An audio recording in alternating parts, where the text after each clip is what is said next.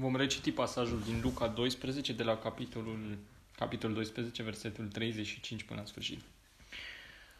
Mijlocul să vă fie încins și făcliile aprinse și să fiți ca niște oameni care așteaptă pe stăpânul lor să se întoarcă de la nuntă ca să-i deschidă îndată când va veni și va bate la ușă. Binecuvântați un sclav aceea pe care stăpânul îi va găsi veghind la venirea lui. Adevărat vă spun că el se va încinge și va pune să șadă la masă și se va apropia și îi va sluji.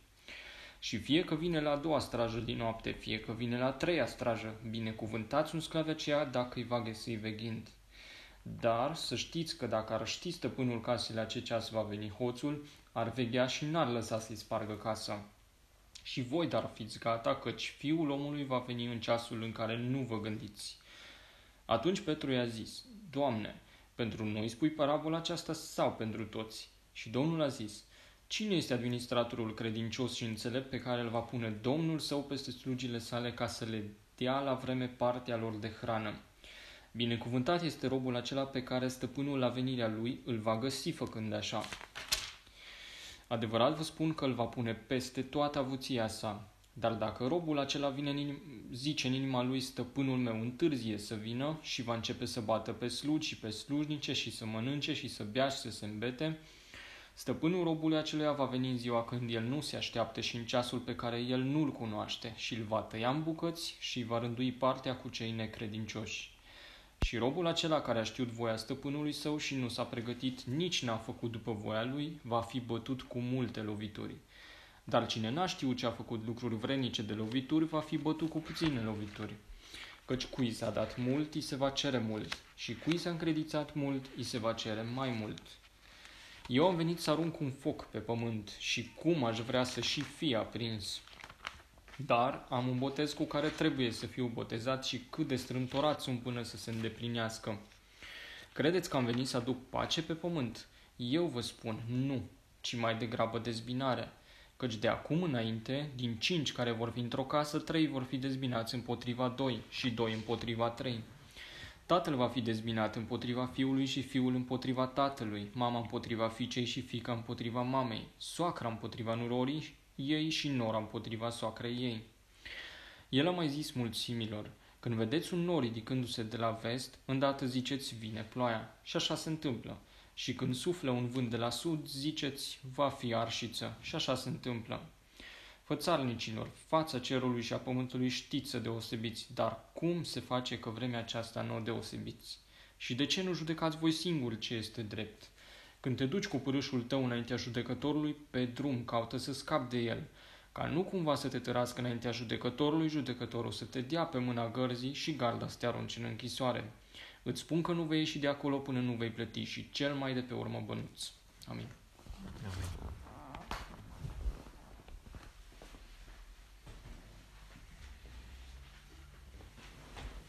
Pasajul pe care l-am citit începe cu un îndemn la veghere, pildele, scenele pe care le avem înainte se derulează noaptea. Asta este motivul pentru care spune să avem mijlocul încins și făcliile aprinse. N-ai nevoie de făclie sau de lampă, de o lumină artificială, atâta vreme cât ai lumina naturală. Deci scena se întâmplă noaptea. Să nu uităm că pasajul face parte din uh, cuvintele adresate de Domnul ucenicilor săi. Deci din capitolul 20, în versetul 22 spune Iisus le-a zis apoi ucenicilor săi. El se adresează alternativ în tot capitolul acesta mulțimii, apoi ucenicilor, înapoi mulțimii și iarăși ucenicilor și tot așa. Pentru că scena se întâmplă pe, în, în momentul în care se strânseseră noroadele cu miile, deci Luca 12 cu 1, și Domnul Isus se adresează ucenicilor săi. Adresându-se ucenicilor săi, la un moment dat, unul din mulțime, pentru că nu se adresa în șoapte, toți auzeau, dar cuvintele erau adresate ucenicilor. Unul din mulțime îl roagă pe Isus să fie judecător între ei, să împartă moștenirea. Atunci Domnul se adresează și răspunde la problema asta. După aia iarăși se adresează ucenicilor vis-a-vis de îngrijorări și ce înseamnă să strângi adevăratele bogății, să devii bogat față de Dumnezeu. În contextul acesta spune uh, Domnul pildele următoare. La un moment dat Petru uh, se oprește și îl întreabă, Doamne, pentru noi spui pilda aceasta sau pentru toți care te ascultă? Voia să facă clar lucrul acesta și uh, în stilul caracteristic al Domnului nu-i răspunde. Deci trece peste întrebarea lui. Știți că în mai multe ocazii uh, ucenicii puneau mai multe întrebări și Domnul parcă ignoră întrebările, dar de fapt prin explicația în continuare a lui există răspunsul la întrebările respective. Uh, cumva Domnul îi spune, taci și ascultă că o să înțelegi cui mă adresez. Uh, spun că e important să înțelegem cui se adresează Domnul și Petru a prins chestia asta, pentru că după aceea vedem, există un mesaj adresat specific noroadelor. Și cu, asta, cu mesajul ăsta se încheie capitolul pe care l-am citit. În 54 spune, el le-a mai zis noroadelor. Da? Deci este un mesaj adresat mulțimii. Dar partea asta pe care o discutăm acum se adresează ucenicilor. Și Domnul le spune lor, mijlocul să vă fie încins și făcliile aprinse. Adică fiți gata. Fiți gata pentru ce? E noapte, noaptea e pentru somn. E normal să um, îți uh, dai jos hainele zilei, să nu mai ai mijlocul încins da? și să dormi. Ei bine, Domnul spune, într-un context în care e normal să dormi, voi faceți altceva. Voi vegheați, stați treji și nu doar treji, dar gata de lucru, pentru că asta înseamnă brâul care te încinge, înseamnă să fii gata de drum, să fii gata de mers, să fii gata de acțiune. Făcliile aprinse, ai nevoie de făclie pentru a te ajuta să te orientezi și să îți îndeplinești sarcine pe care trebuie să le faci. Care sunt sarcinile astea? Să fiți ca niște oameni care așteaptă pe stăpânul lor să se întoarcă de la nuntă ca să-i deschidă îndată când va veni și va bate la ușă. Aici, în primul rând, aș vrea să observăm limitele unei pilde. Deci, pilda are un adevăr central. Dacă intri în prea multe detalii într-o pildă, ai ratat esența ei și ajungi să uh, pui învățătura pildei în contrast cu alte învățături ale Scripturii. Să vă dau un exemplu. Deci, uh, credincioșii, ucenicii Domnului de aici, sunt ilustrați ca și ce? Ca mireasă? Nu. Sunt ilustrați ca slujitorii unui invitat la nuntă. Nu? Păi ei nici măcar nu participă la nuntă.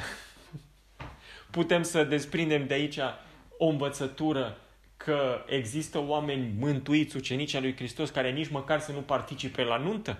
Nu. Nu este scopul pentru care a fost dată pilda. Da? Scopul este să fii gata. Să fii gata de lucru și să veghezi în a, a fi credincios da? responsabilităților pe care le ai și ziua și noaptea. Asta este adevărul pe care îl scoatem în evidență aici. O altă ocazie vis-a-vis de pildă, uh, o pildă legată de nuntă. Uh, vis-a-vis de post. La un moment dat, uh, Domnul răspunde la întrebarea de ce ucenicii fariseilor și a lui Ioan postesc des și ucenicii tăi nu postesc. Și Domnul spune, păi postesc nunta și câtă vreme mirele este alături de ei? Nu? Va veni vremea când mirele va, lua, va fi luat între ei și atunci vor posti. Uh, nu vreau să intru acum în subiectul postului, dar sunt unii care spun că postul era specific vremii respective și că nu se cere credincioșilor de acum. Uh, e o provocare și pentru mine uh, postul, dar răspunsul Domnului de acolo dovedește că postul este mai potrivit perioadei acesteia în care mirele este plecat decât perioadei în care mirele era cu ei.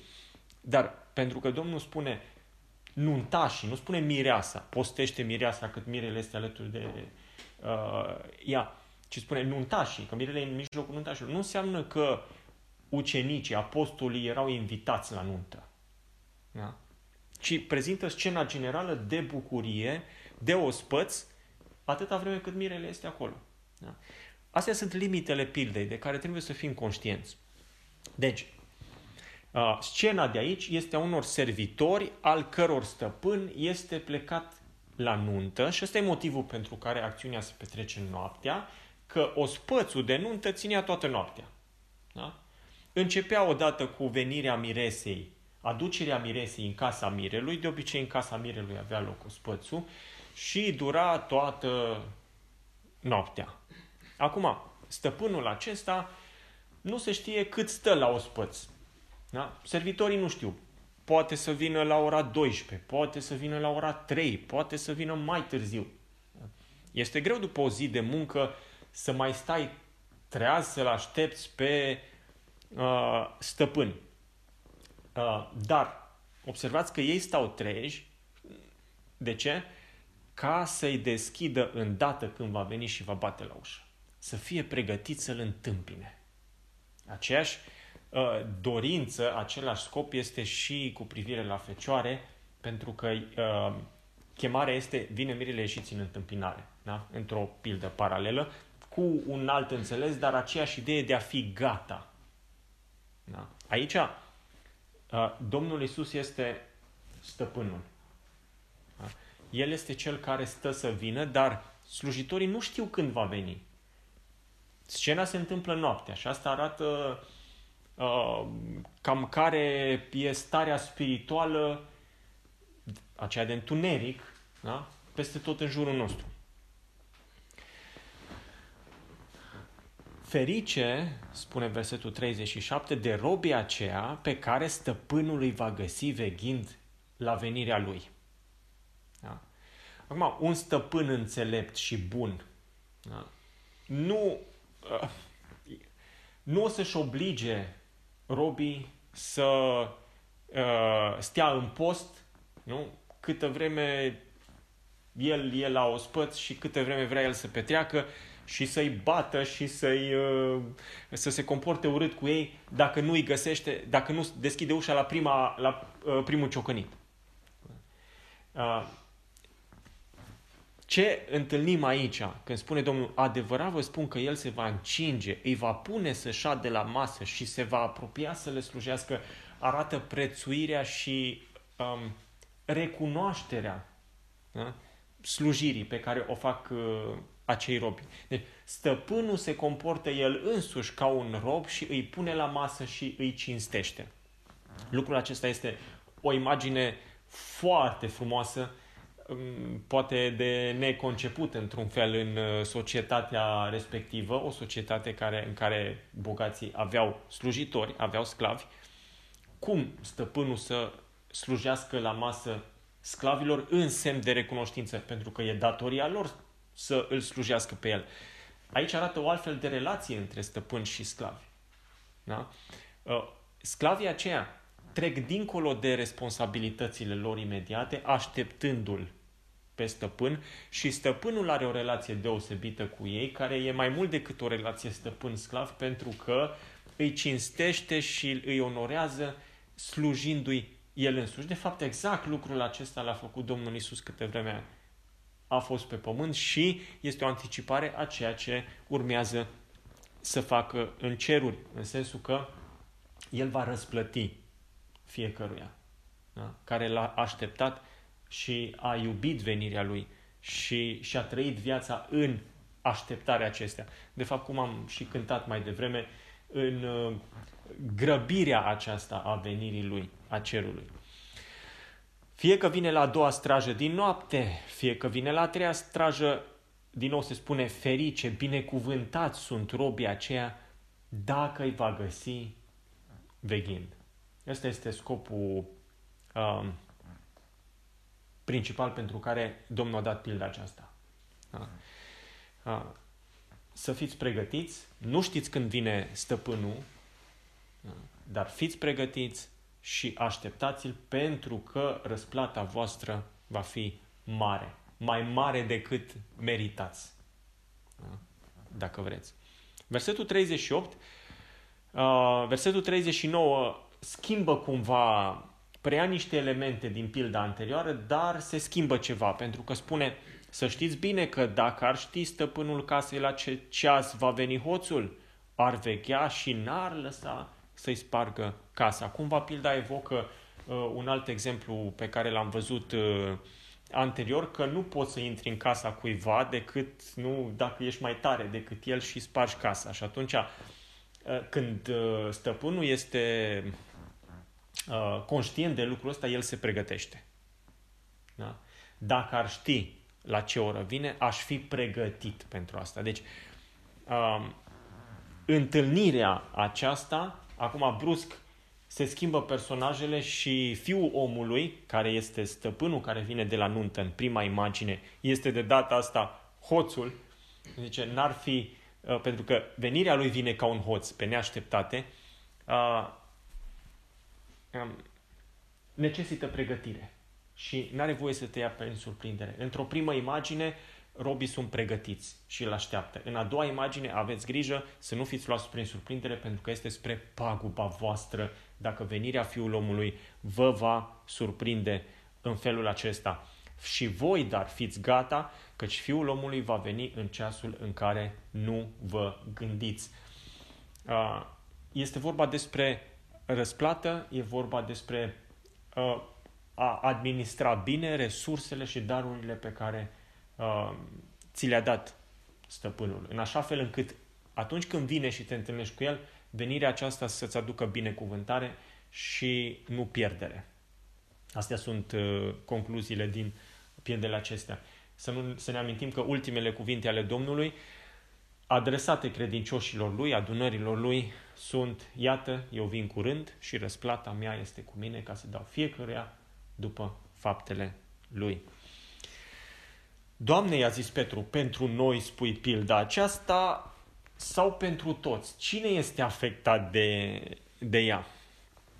Uh, este important să înțelegem lucrul acesta și Petru a înțeles după aceea, împreună cu ucenicii, că Domnul se adresează lor, nu se adresează tuturor. Deși chemarea este pentru toată lumea de a se pregăti pentru întâlnirea cu um, Mesia, pentru că toți vor fi afectați într-un fel sau altul. Și astea vor fi lecțiile pe care le, le vedem imediat în pasajele următoare. Uh, Domnul trece peste uh, a, întrebarea lui Petru, dar în același timp îi răspunde. Însă el continuă uh, învățătura pe care a început-o anterior și nu face o paranteză de la ea ca să-i răspunde lui Petru doar. Și Domnul a zis, cine este ispravnicul sau administratorul credincios și înțelept pe care îl va pune stăpânul său peste slugile sale ca să le dea partea lor de hrană la vremea potrivită. Din câte am văzut, expresia partea lor de hrană este o expresie unică și se referă la rație, la porție. Soldații primeau rația de mâncare zilnică,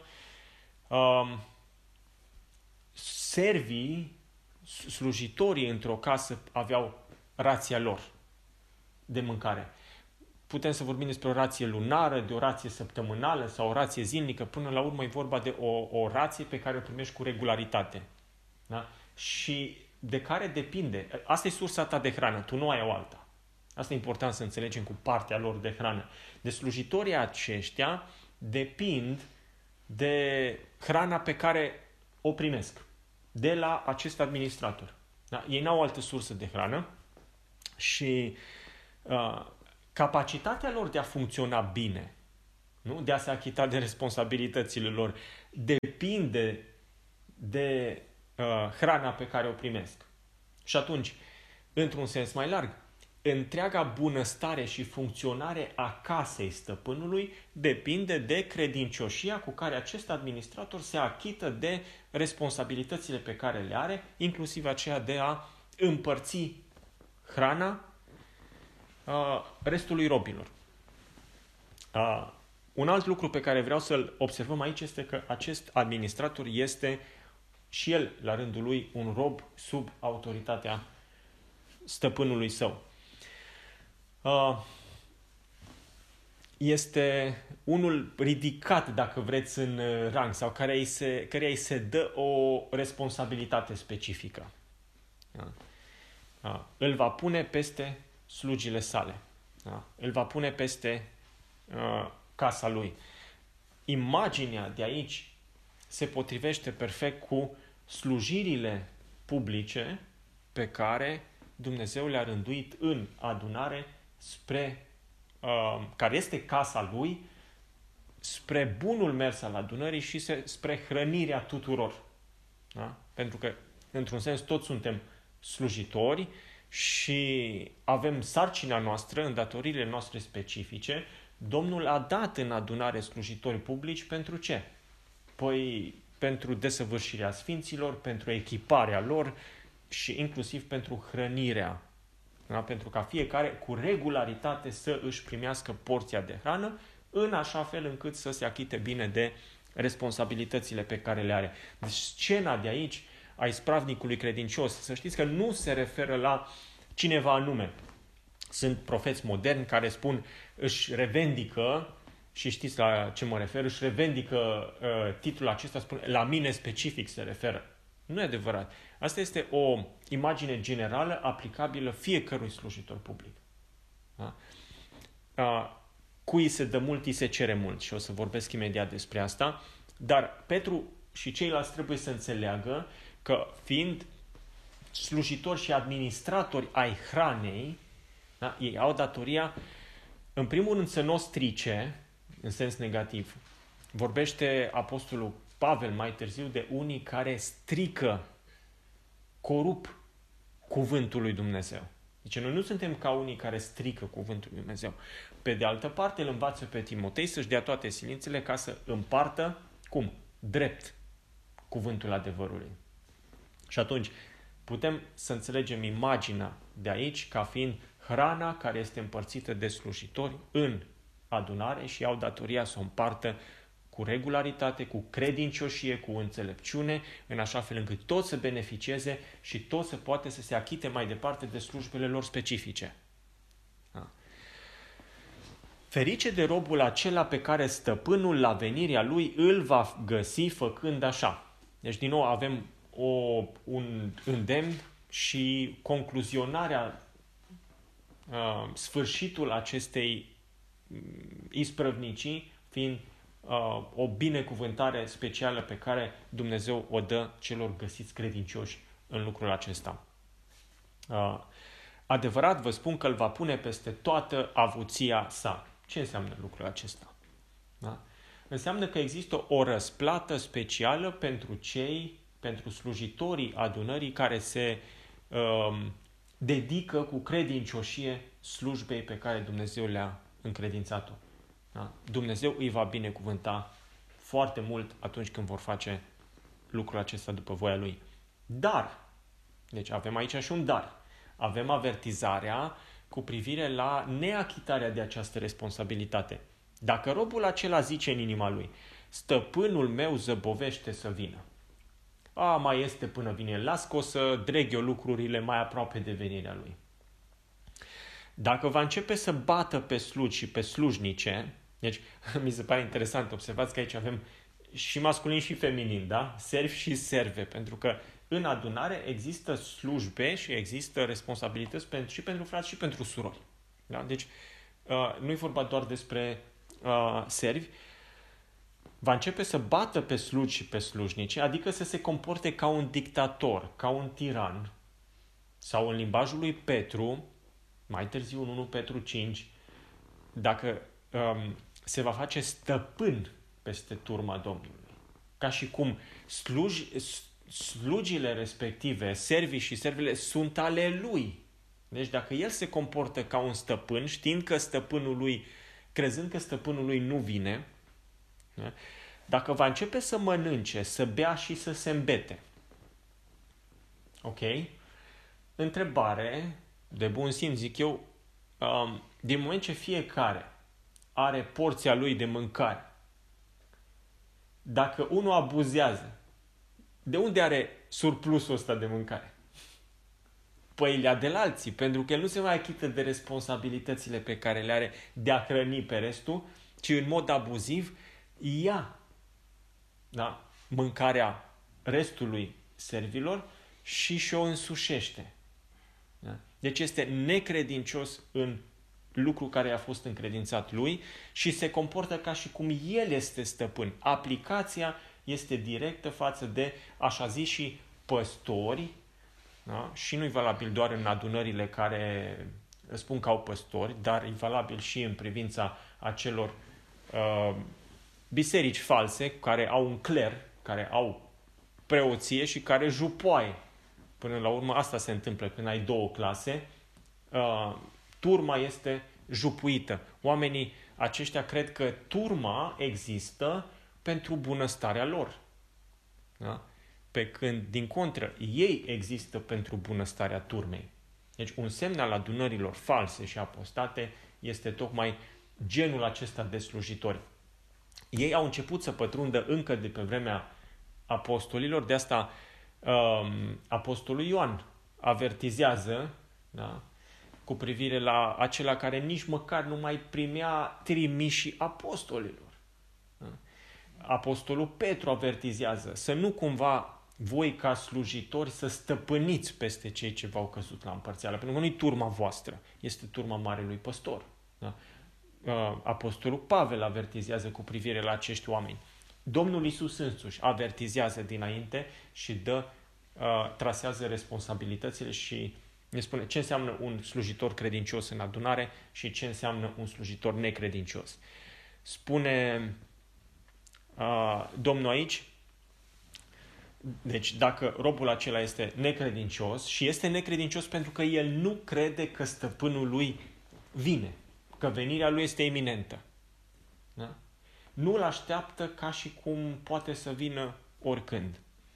Stăpânul robului aceluia va veni în ziua în care el nu se așteaptă și în ceasul în care nu știe și îl va, vi se pare dur ce spune Domnul aici, îl va tăia în bucăți? Zice, soarta lui va fi soarta celor necredincioși în lucru încredințat lor. Păi, dacă un astfel de administrator este un slujitor public într-o adunare, să se comporte oare Domnul la venirea lui în acest fel cu unii care slujesc public în adunări?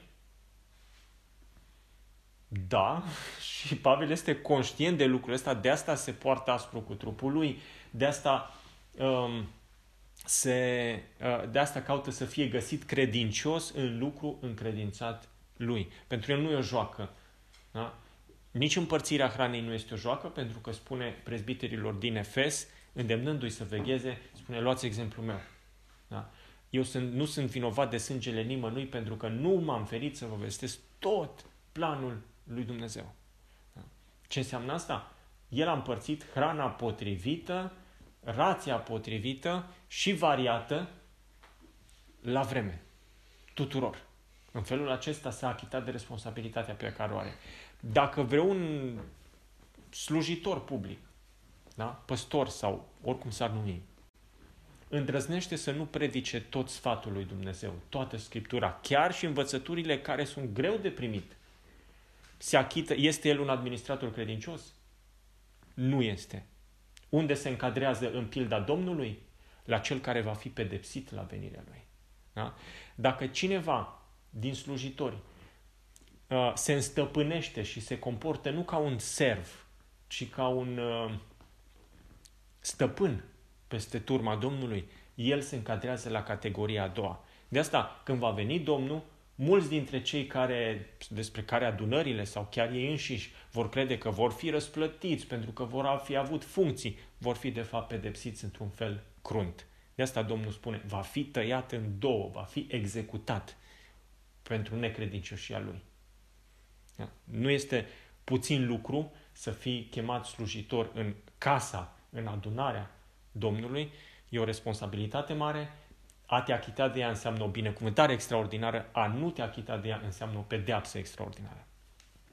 Robul acela, zice, soarta lui va fi soarta celor necredincioși. El nu a fost necredincios, în sensul că uh, exprima cu gura credința pe care o avea. Aici e apistis, unul fără credință, unul care este necredincios din afară. Soarta lui va fi soarta celor necredincioși în lucrul încredințat lor.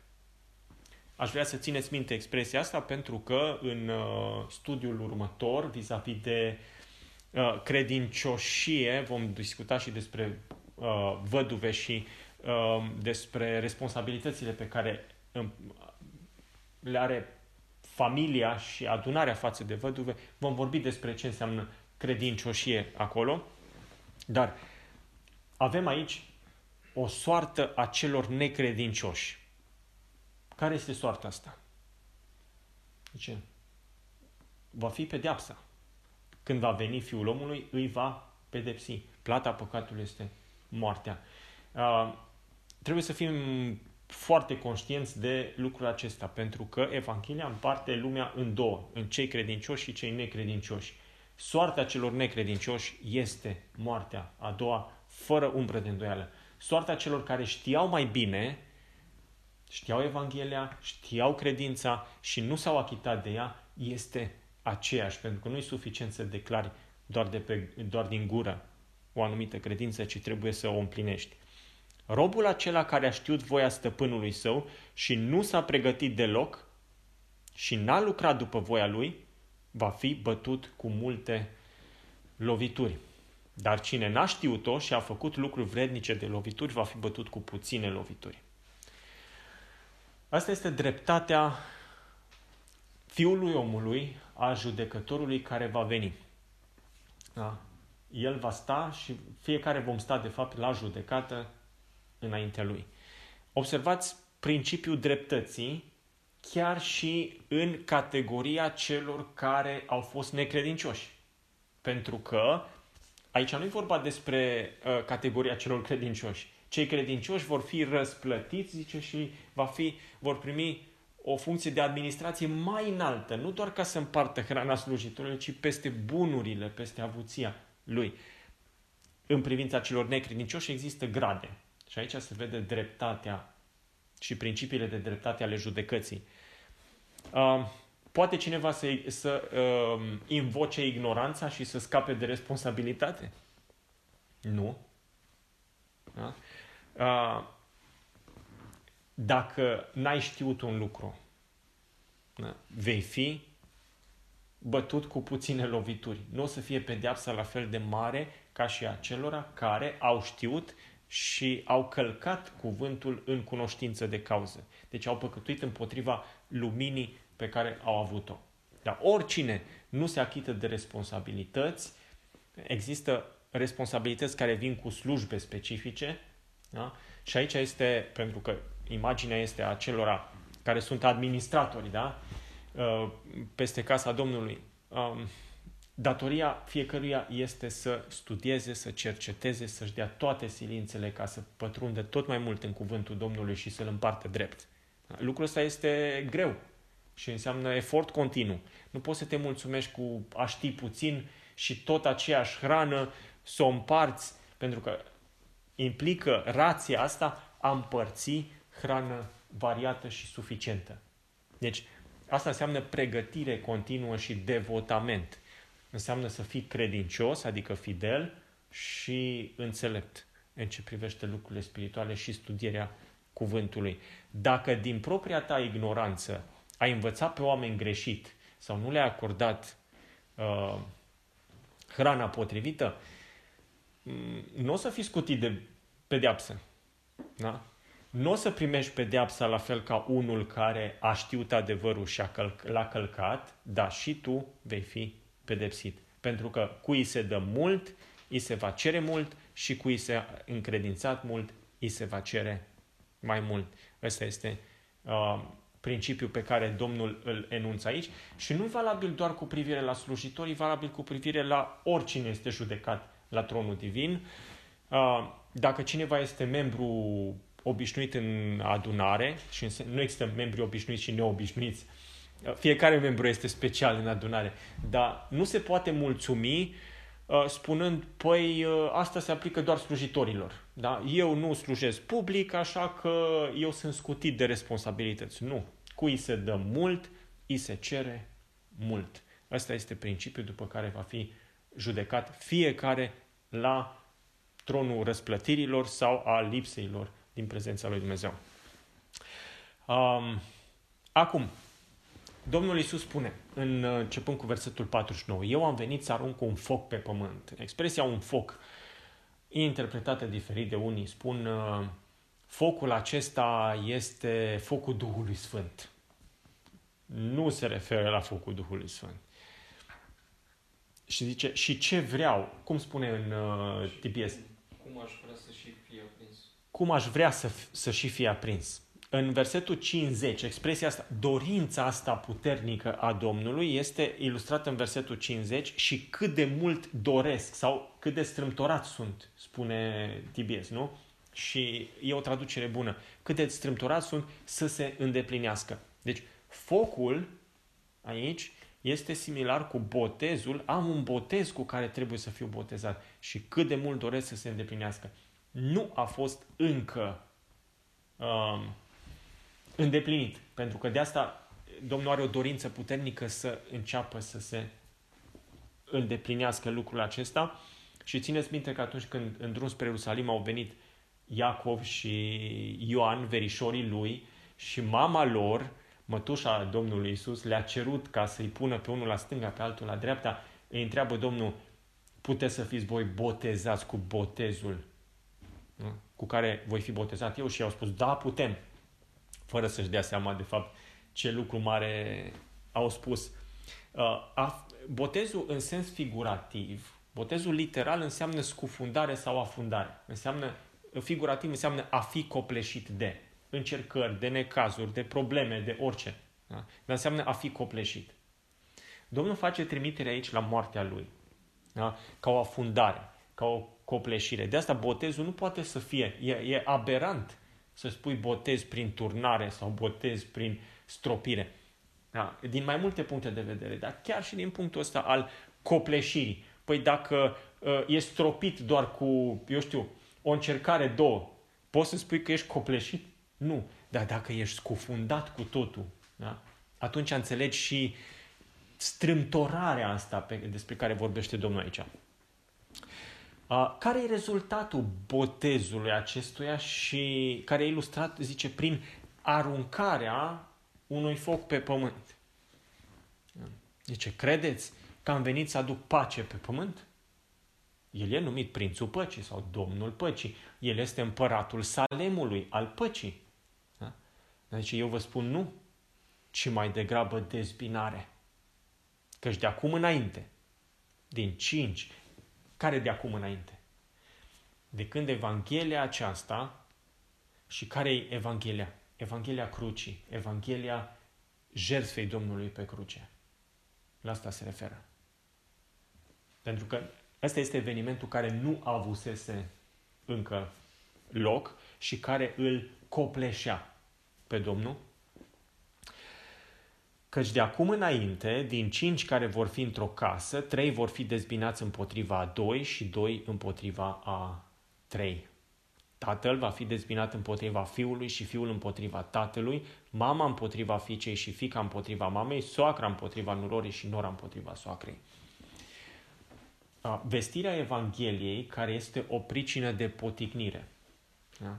Crucea este o nebunie pentru cei ce sunt pe calea perzării. Da? Fie iudei, fie uh, greci sau neamuri. Dar pentru cei credincioși este puterea lui Dumnezeu.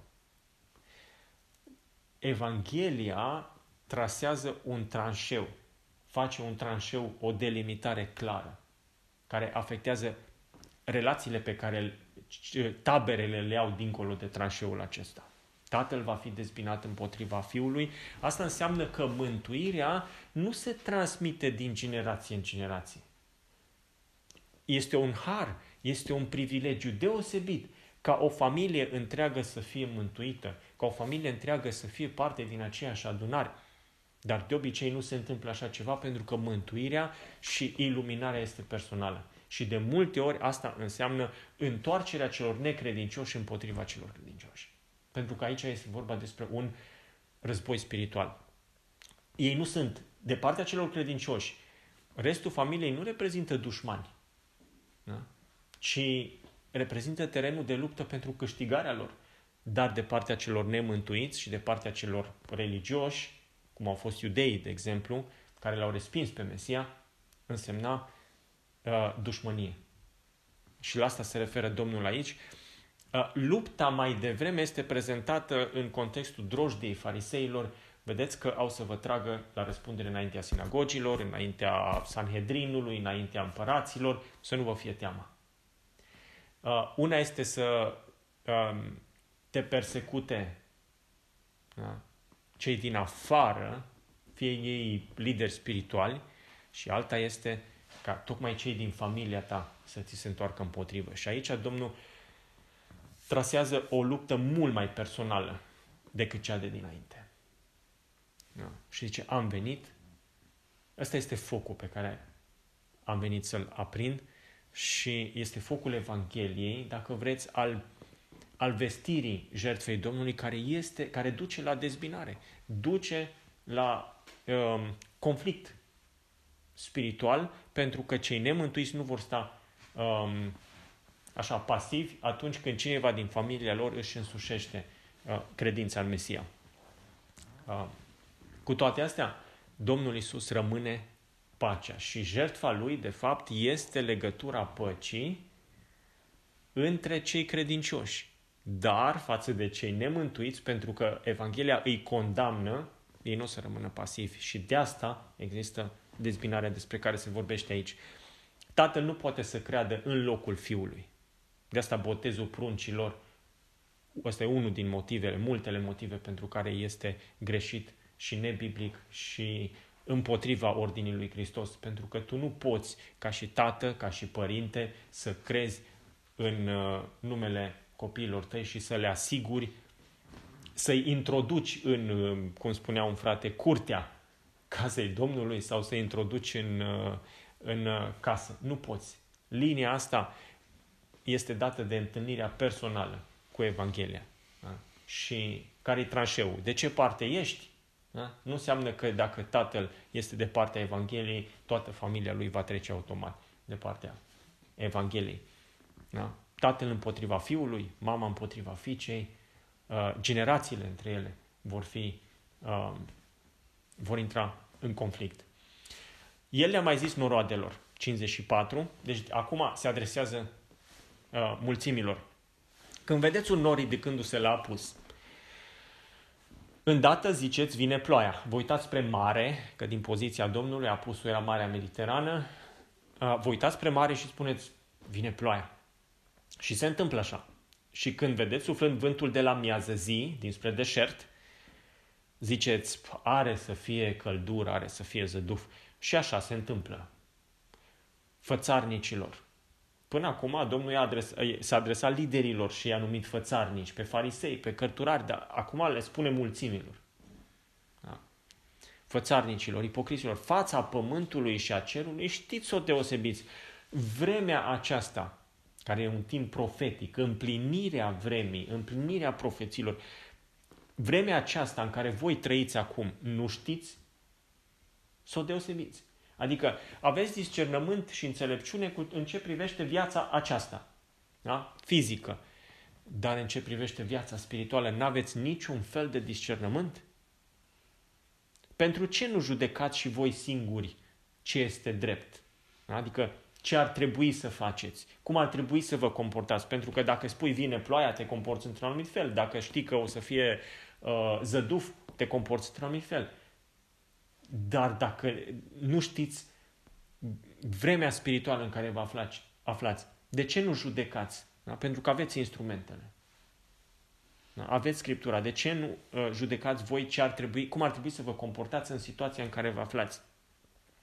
Când te duci tu cu părâșul tău înaintea judecătorului, pe drum caută să scapi de el, ca nu cumva să te tărască înaintea judecătorului, judecătorul să te dea pe mâna temnicerului și temnicerul să te arunce în temniță. Îți spun că nu vei ieși de acolo până nu vei plăti cel mai de pe urmă bănuț, cel mai mic bănuț.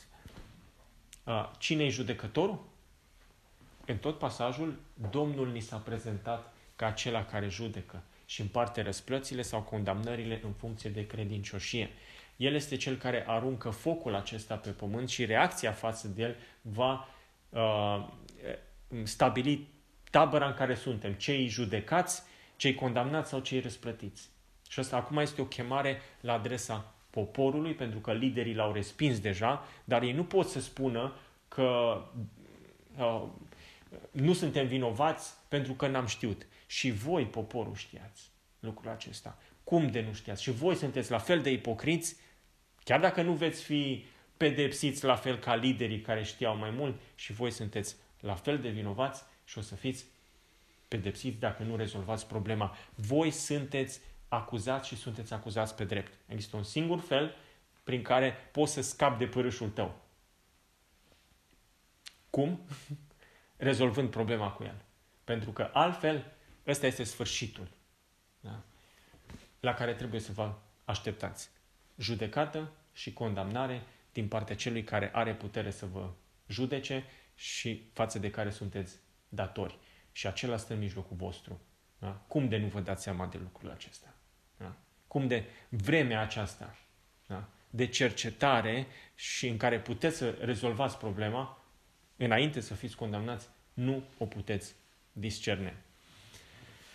Asta este îndemnul de avertisment, de mustrare pe care Domnul îl adresează mulțimii, pe care îl adresează liderilor religioși în uh, Luca 12, dar și adunării lui și slujitorii, slujitorii, slujitorilor ei. Domnul să ne ajute să luăm și noi aminte și să învățăm ce înseamnă să fim credincioși în lucrul, lucrul încredințat nouă. Și atunci când va veni El, să ne fi găsit fideli, credincioși. Amin.